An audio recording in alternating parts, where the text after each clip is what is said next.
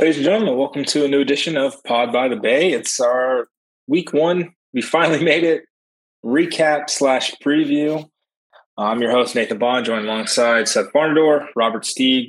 Guys, after what seemed like nine tediously long months, we actually have some real life football to discuss. The South Florida Bulls went up to Bowling Green, Kentucky, and for about three and a half quarters, were playing well enough to win the game, uh, but they fall 41 24 in a very deceptive uh, final score there against the Hilltoppers of Western Kentucky. Uh, Seth, I'll, I'll, ask you this and we'll kind of dig deep deeper into it. First blush, what was your initial kind of reaction to to the Bulls' uh, loss on Saturday to Western Kentucky? Well, it, it, sounds weird to say when the other team scores 41 points, but I was really excited or really pleased with how the defense played. Um, and and we'll get into that. We've got some kind of more advanced numbers, and we'll, we'll talk through that kind of on the on the on the Ponderosa. Um, but I thought the defense played well. They made it tough on a really good offense, and you just can't. You're not going to win games uh, turning the ball over when they did and where they did. Um, you just take too many, and there was other just missed opportunities and stuff that will show on the film room. But man, they, they had some chances to to put up some more points, couldn't take advantage, and and that's what happens. They're still, you know, these guys have not won a lot of games, so they're still learning how to win, how to finish. They played really well and just couldn't quite finish it. But this is one of the better teams you're going to play this year, I think, right? Just based on preseason stuff, this is probably the Conference USA champ a team that's got a really good chance to win 10 plus games, likely. Um, and you played them pretty well. And I think there's some, I'm trying to find it, there's some post game win expectancy numbers that had USF as should have won the game at like 56% post game win expectancy. So that's pretty good uh, against a team that you were a pretty big underdog to. Yeah, I, I mean, same boat kind of thing. I mean, I kind of said this in jest, but I was also kind of serious. I, I really didn't care what the final score was after like the first quarter, um, because I kind of more or less wanted to see how the team was prepared and how the team reacted to like the first couple of punches. Um, knowing what we know about Western Kentucky, that team is a lot more set up for success long term. Um, you know, they're they're able to kind of roll with the punches a little bit more. They've been punched in the mouth a few times, and they're able to kind of make themselves back up. But for a brand new team, brand new coach, you know, uh, a quarterback going out there on his what fourth career start, third career start. Um, you third. know, I, I, think Byron third. Yeah, I, I think that first quarter summarized it perfectly. I think the the the the team was uh like the yardage was like 262 yards by USF to like 60 by Kentucky. Like that, I that is that would have never you couldn't have put that on a bingo card and I wouldn't have gotten that USF was able to outgain an opponent by that much and limit a really, really dangerous quarterback that severely. And I mean, the defensive backs were flying around. The linebackers were playing well. The the defensive linemen were getting into the backfield every once in a while, but that Western Kentucky offense is, is hard to penetrate. So to me, I just I stopped caring after the first quarter because I was like, oh, they're well coached, perfect. That's all I need to know. Everything else is just going to be of fluff and filler at this point from the rest of the from the rest of the game. Yeah, and if you see kind of what the, we're sharing here, um, this is uh, CFB numbers. I think at CFB numbers on Twitter, um, and his his post game win expectancy as as USF as a fifty six point six. I don't think he includes. I'm not sure if um, penalties are included in this. Uh, no, it doesn't include penalties. You can see uh, that was, I thought, the big killer for a lot of the game was, um, especially it's a killer of tempo too because they're built to. You know, I saw some complaints about the, the run up the middle. The offense is built to empty the box out, light boxes, run on light boxes, and when they add people to stop the run, you hit huge passes. So they're still built as kind of, and you see the success rate was pretty good, forty point four percent, but it wasn't as good as the when it, the offense is really going, right? So the those penalties really took you out of the ability to just stay ahead of the sticks and then take your shots because you're ahead of the sticks and can afford to.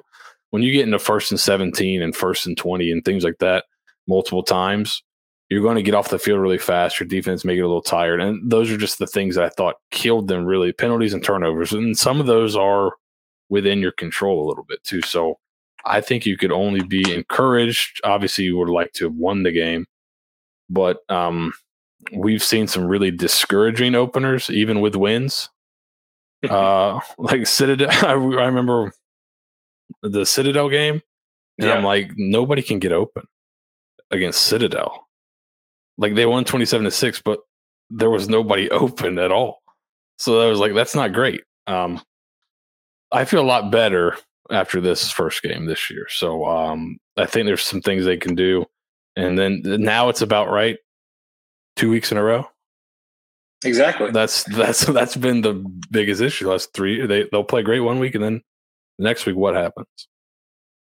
Exactly. Um, you know, if you had told me that USF would outgain Western by almost 100 yards, I would have been like, all right, that's a dub. Like you, you don't really do that. Like this Western team is built to put up points, put up yards. Um, it just it didn't translate. Those turnovers came at crucial times.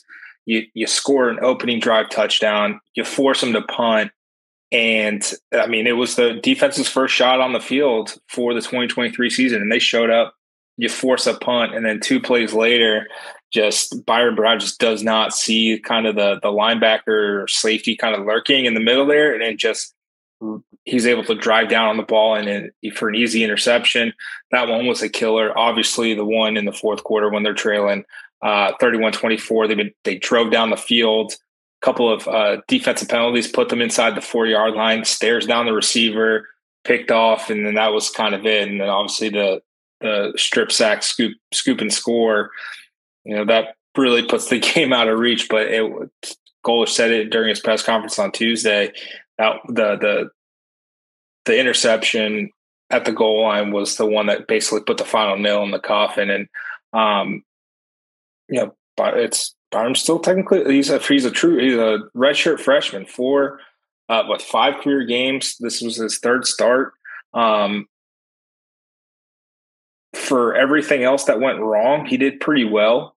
Uh, you know, 25 carries, 180 yards, two touchdowns. That's uh, that's pretty impressive um, from from that guy. And he's a big dude, and he can he can make guys miss, and he he uh, he doesn't mind the contact. So I'm excited to see what he does uh, going forward. Make sure he stays healthy. The only gripe that I have with the first half, uh, I think it was, I believe it was the first half. It was that fourth and one pitch where they went hurry up and uh, went under center, and uh, there was the fourth and one pitch. It was the only time that they were uh, they got stopped on fourth down. I thought that was super frustrating, but you try to catch them off guard. Uh, I'm okay with any everything else. And they ran it earlier in the game and converted on it and, and turned it into like a four or five yard uh, run. Uh, it was it was kind of similar where it looked a little bit stacked up, uh, but they ran it to the opposite side earlier in the game and were able to convert. So it must be just you know when you go really fast, you can only have so you there may you may have only so many things in for like a game plan for the week, like fourth down call, fourth and short calls. So right. that's obviously when they liked, or maybe they'd already cycled back through. Uh, they just flipped it to the boundary. Uh, but yeah, that one, it, and, and this will be on the film room. That was one that you just if you got the block, you would have had the play. You just missed the corner, and he was able to come in and make the play. And talking about actually getting the block and just not reading the block correctly. Uh, in the was it the first? It was it, I think it was I believe it was in the first quarter, early in the first half. 14-7. You're up 14-7 driving. Driving. And I think that drive stalls out and they kick the field goal. They go up 17 Yeah, that was a third down. They they kicked the field goal the next play instead of going for it. Uh, um, Mikey Dukes has the outside block and he's he's gone for a touchdown if he cuts it inside. Like it's there. It's not, you know, you I saw it in the moment and I screamed at the TV like, "What are you doing?" And uh, it was like one of those things. And I'm sure he saw it on the game film on Sunday when they watched it back, and I'm sure he's heard about it since then. Golly, that's different, man. That's 21 7. That's different than 17 7 for sure. Yeah, that's uh, it changes things a little bit. Uh, but uh, so someone in the Ponderosa um, kind of asked us about snap counts and things like that. We thought with our newfound endeavor, um, we want to give you guys the best assets and everything. Um, so we're gonna. I want to dive a little bit into it. You guys will get the more in depth stuff in the Ponderosa. Um, s- subscribe to the Patreon and become uh, become a patron. You can as low as five bucks a month. we'll get you access to a bunch of great stuff. But I thought the snap counts were pretty interesting, especially on defense. They rotated a bunch of guys, and some certainly that I did not expect to see the amount of playing time that that they received. Hello, Michael Williams. I was just kind of. I think they played ten defensive linemen, ten plus plays. That's remarkable. That's good, Yeah. right? Thirteen all ever. So they played ten defensive linemen, thirteen or more plays. Yeah, Michael Williams played twenty-two plays, which is the same as Jason Vaughn, who um, you know played a ton last year. Some thought he was going to be a starter this year. Um, and then, but it, well, interestingly enough, like we thought D line you didn't have a ton of depth, so maybe you, you wouldn't play a lot of guys. they basically played two line the same two linebackers just about the entire game. Yeah, And that's a position where you're like they got some depth at linebacker.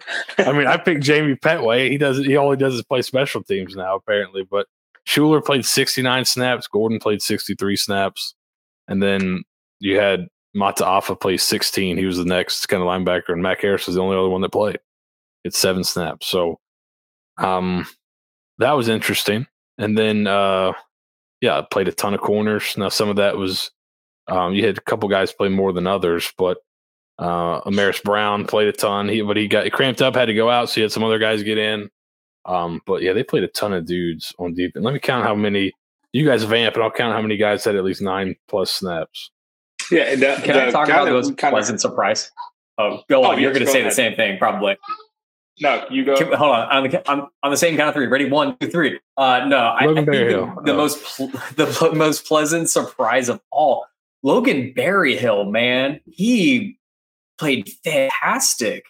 I mean, right from the get go. I mean, they they asked a lot out of him. It looked like, and and boy, howdy, he delivered pretty much the entire time uh, during the game. He had a, a couple of big hits, uh, a lot of passes defended. That's a guy who you know originally came to USF as a as a wide receiver at six foot three, six foot four. Never saw the field of receiver. Bounced between receiver and, and safety over the last like three seasons, and finally seeing him on the field and finally seeing him like validated was was so nice. I was like, I saw 37. I thought it was a typo. I was like, there's no way they're playing Logan Berry. They're starting Logan Berryhill. He's matching up Right. against Malachi Corley. Like they're It's- really utilizing him. it was it was one of those uh, things because they talked about him in the spring, like, hey, he, he's really coming along. Talked about him in fall camp, and it's like one of those guys that actually kind of translates the spring and fall camp hype into actually performing pretty well on the field. I'm really excited for him. Uh, Jalen Stokes also did phenomenal and probably his most ex- extensive playing time of his career. I think that that's the most exciting thing about this defense. Like we were, re- bye guys, love you. Time for bed for the kids. Um, the the guy we were definitely worried about the the secondary, and there were some you know hiccups. You know, Tavon Ward had the, the you know the touchdown against them, things like that, but not not the worst. I, I, I feel a lot better after game one against this kind of offense where they'll spread you out. Uh, you know, granted, Malachi Corley got hurt, uh, so a little bit different, but there's still still a lot of talent on that Western team. So I'm excited where the defense can be. They just need to create some more pressure and get a couple turnovers. Yeah, so just counting up real quick, they had 24 guys play nine, at least nine snaps on defense. 23 uh, played double digits. Uh, that's a lot of dudes. And then Stokes and Berryhill were the top two at safety.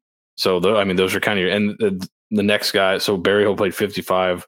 Next was Chris Town, Towns at 20. One thing that was super interesting to me, and, and uh, we put some of these numbers and some other interesting numbers uh, in a piece for the Patreon uh, written piece uh, on the Ponderosa for everybody, five dollars and up, and then we're going to go um, talk in more detail for the ten dollar and up tier and the extra podcast this week as we preview FAMU.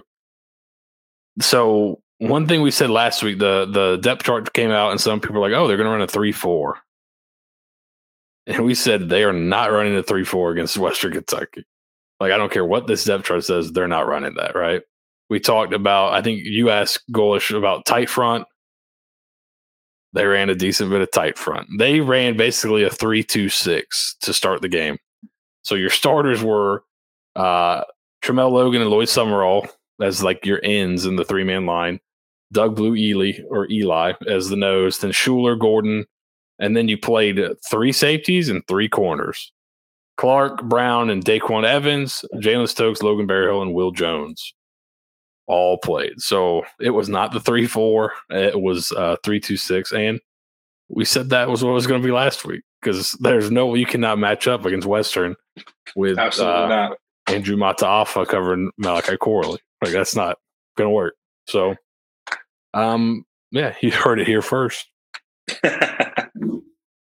well, and if you're a Patreon subscriber of twenty five dollars more, you you heard it here first. So the QB one was going to be about two Oh, weeks yes, before let's, they uh, even announced it. Let's give Nathan a round of applause for that. I mean, look at us. So yeah, so uh, we talked about it on Twitter, but uh, a little bit on the game day. But and let me tell you, I, I trust Nathan, but as they were announcing the starter on the radio, my butthole was puckered because this is kind of like the this is like the first big thing uh, for us out on our own. Um, August twenty second, Nathan put on the Patreon, or we we we put on, but he reported that Byron Brown was going to be the starting quarterback for the Western Kentucky game. And this is while Bohanon was still practicing. Like he was still at practice. It wasn't like, you know, Archie was the second guy and like the, it, it- he was there practicing. Uh, but Nate called a shot. I think he even said like three days before on the preview that you thought was going to be Byron. And then you went to practice and kind of confirmed it. But nobody else had that. And we had it August 22nd, courtesy of Mr. Nathan Bond. So very good. This is this is why you guys should uh, join the Patreon if you haven't already. Uh, and yeah, if you're a twenty five dollar tier member, Nathan told you on the twenty second, so you know for two and a half weeks. Um, I mean, I'll be honest. Like the grades for PFF, I'm iffy on, but like the inside stuff, it's gonna be worth. It's gonna be worth your five bucks a month, folks. I mean, it's it's just it's worth it. Even for basically sixty bucks for the year, you're getting what we're what we're giving you. Uh, like by yourself, it's like a hundred bucks. Yeah, So, we're gonna we're gonna we're- sift through. Yeah, we're gonna do a weekly uh like data dump kind of. Some of it'll be snap count stuff. Some of it'll be um you know advanced stat stuff as we start to kind of find our sources and aggregate things. Um, but the, yeah, we, we've got some really good data to share.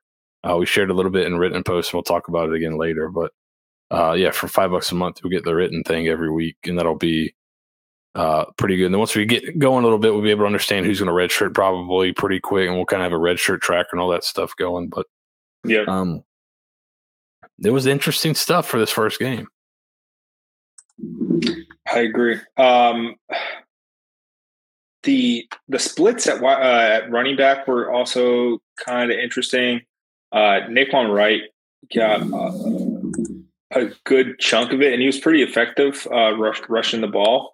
Um, I, I believe he led the running back room in snaps. Yeah, he had 58 snaps. Yeah, he he had more than the other two combined.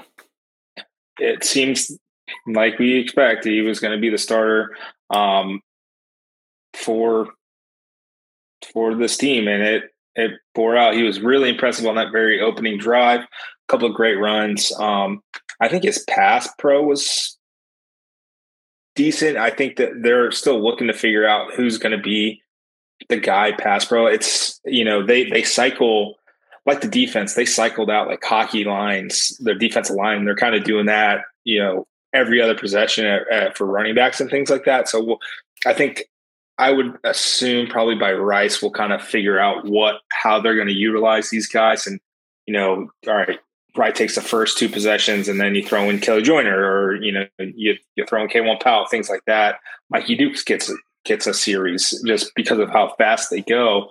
Uh, I think Golesh has even said it. It's pretty tough to keep those guys out there for the 102 snaps or whatever um, with no rest. So that's that's going to be an interesting uh, thing, kind of going forward to take a look at. Yeah, and the, the Kelly Joyner of it all is interesting to me. Uh, forty. He played forty-five snaps the night. I don't know if he played any at running back, and so he didn't. I don't think he had any actual touches. Uh, so that's one thing that I think like you've got to figure out to get him how to get him touches. He's one of your ex- more explosive players.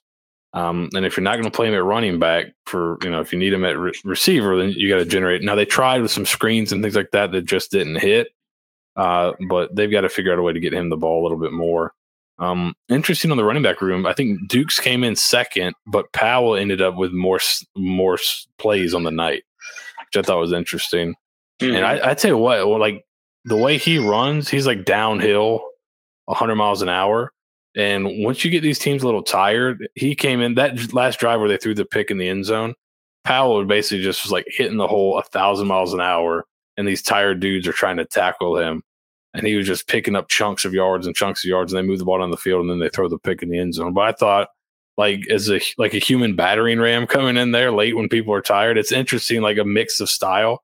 Uh, a guy like him that runs really hard, uh, I think will, will kind of be really interesting change up and wear on people. Or the other guys are a little bit shiftier and maybe not quite as right down your throat.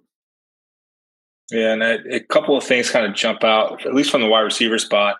Naeem Simmons plays 82 snaps. Sean Atkins 63. Khafre Brown 72. Uh, Jaden Alexis, basically the first guy off the bench, almost 45 snaps. Uh, and then Christian Elms gets four snaps. Like uh, of the transfers, only Jaden Alexis and, and Naeem Simmons actually see the field.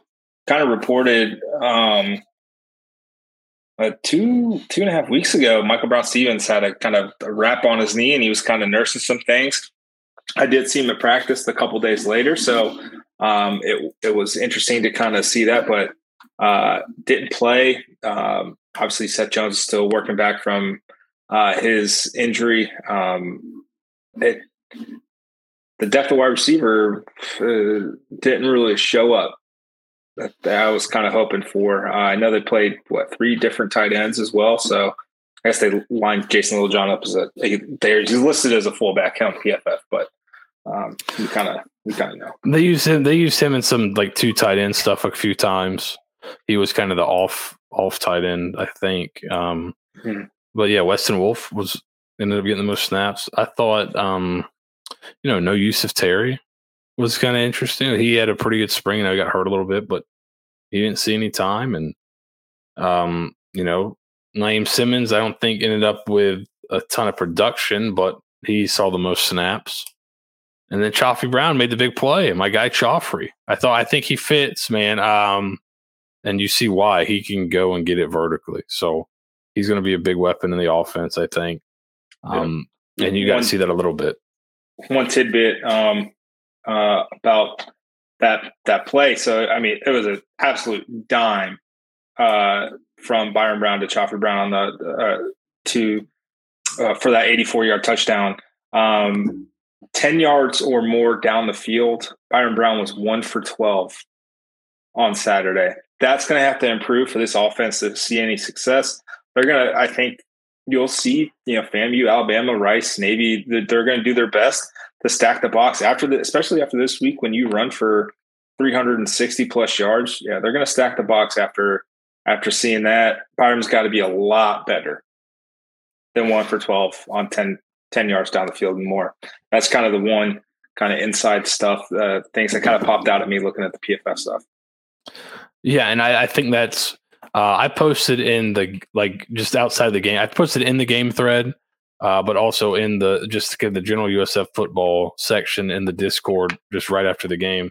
But this isn't like crazy unprecedented in terms of being able to run the ball really well early and the passing game taking a little bit of time. Um, Tennessee's first game, they played Bowling Green, I believe. Uh, Golesh's first game at Tennessee, Golesh and Heupel, their first game at Tennessee. Tennessee ran for 300 plus yards and they finished like 12 of 24 passing.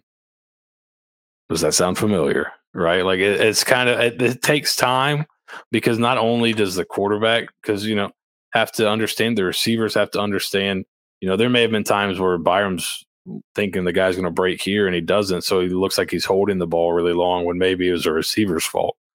And it's hard to know that without being in the building. But I, I think you know the concerns about the passing game, and and we'll we'll lay out some some more advanced stuff. I think they can be fixed. So I'm not super worried about it yet. Um, I think that's something those guys can figure out, and will come with a little more experience from all the guys in the offense. Where was Manny Hickman? Yeah, no play. So I, it's interesting. Like I think there are a few. Uh, there seems like there's a few undisclosed injuries, possibly. It's it yeah, definitely seems seems like that. Ben Knox not being a, listed as the starter and or and uh, he I guess pregame was announced uh, got a knee injury. Um, I don't think we got an update on that with Golesh, so we'll have to figure out what's going on with him there. Um, it seemed like by all accounts he was having a good camp as well.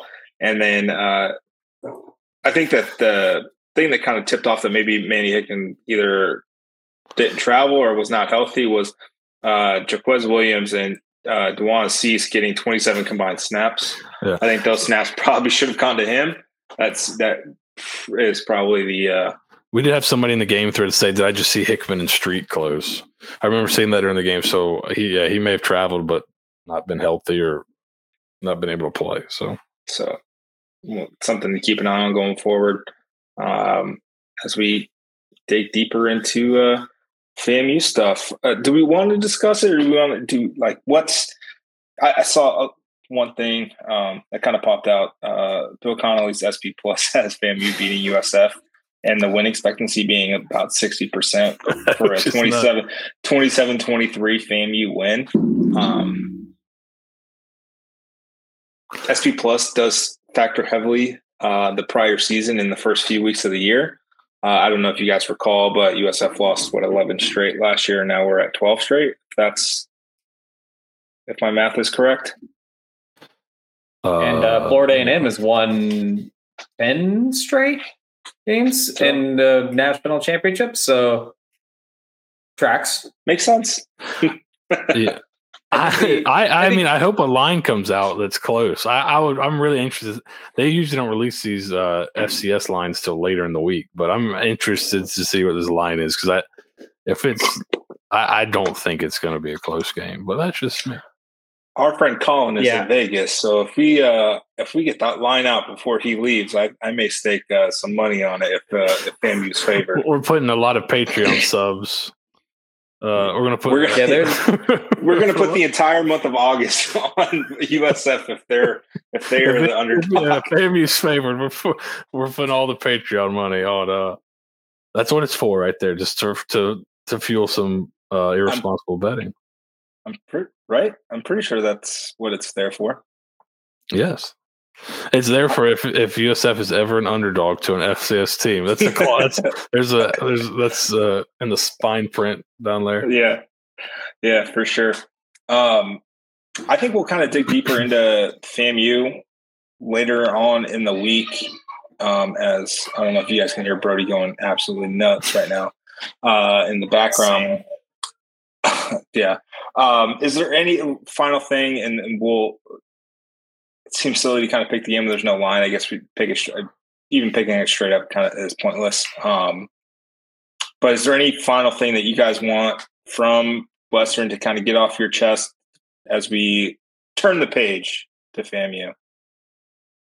I I think the big thing for me was was the preparation going into the week. Um, you know eh, how they prepared the the first that they chose, you know, the plays that happened there, the first defensive set, eh, honestly, the first half from the defense, um, you know, I, I think was spectacular. I, I, that's where I feel very confident about the direction that Golesh is going to take uh, USF uh, in the future. I think that's something to hang his hat on. Yes, they didn't win. Um, his post game comments kind of said it the most, and his comments today also said, you know, hey, there, there's really silver in with the game. You know, yeah, we can talk about how well he played, but that's what matters at the end. And that's the easy thing to say, really. Um, but the parade, you know, having everyone prepared, having all the guys flying around, um, you know, I, I, think is is a consolation of of the effort that they put into these and, and their ethic. Yes, the analytics are analytics seeing too close to the sun here with the Florida A and M USF game. I'm not putting anything on analytics uh, for this game. I think uh, I think this is a game you have to go on the vibes and I think the vibes are telling a better story if you watched both of the previous game, both these teams. Yeah, I, I mean, I thought USF looked prepared, right? That was a maybe that's a big difference from previous years, but they looked prepared on both sides of the ball. They played hard. Um, they just made some mistakes, and you had some young guys make young guy mistakes that are tough to overcome when you're playing a team that's probably a little bit better than you, or even even if you consider it an even match, it's hard to overcome those mistakes when the other team doesn't make them. So I was I was encouraged, but that right, it's got to now just do it again. Right, I think that's the biggest thing. Can you do it again? Because this team has not shown the ability to do it again the last three or four years. So, and with that, we'll sign off here, and we'll uh, we'll follow back up with you guys uh, as we gear up toward Saturday at 7 p.m. I think it's ESPN Plus. Um, so, question for you guys: I wasn't sure. I was so I was at Samantha's parents' house, so it's like the ESPN Plus app doesn't really work when I'm using like a different Spectrum internet. Were all of the games blacked out for you guys because of the Disney Spectrum stuff? Like, if you tried to like use the app, I think if you, I think if yeah, I'm a YouTube TV guy, but I think if you, if it's like a game that's on ESPN and it's like a watch ESPN game, I think they're blacked out. Because hmm. uh, my dad was trying to watch the Florida game and it cut out right at kickoff, and he had no way to get it on for like ten minutes for fifteen minutes. So he was trying to figure it out. But uh, and he's like, I tried to watch it on the thing, but I think it's an ESPN Plus game. That's a separate service outside of your cable. So I think if it's on ESPN Plus and you have it, you should be good regardless of your cable subscription. You may want to test that out with another game before, just in, just in case. But I think that's how it, I think that's how it goes. Yeah, hopefully that gets resolved soon because it would be unfortunate. I think Alabama's. Oh, is, Al, is it the Alabama game on CBS or ABC? ESPN, ESPN, I think. Oh God. Okay. Yeah, we got to figure. They need to come together and figure this out. Just just for our purposes. I saw, um, I saw somewhere Comcast said if they don't get a better price, they'll just stop with cable. They'll just stop doing cable altogether. Or Charter said that, I guess. They'll stop doing cable. Okay. Say less. All right. Well, with that, uh, appreciate you guys tuning in. Uh, stay safe. Have fun. Go Bulls. Go Bulls. Go Bulls.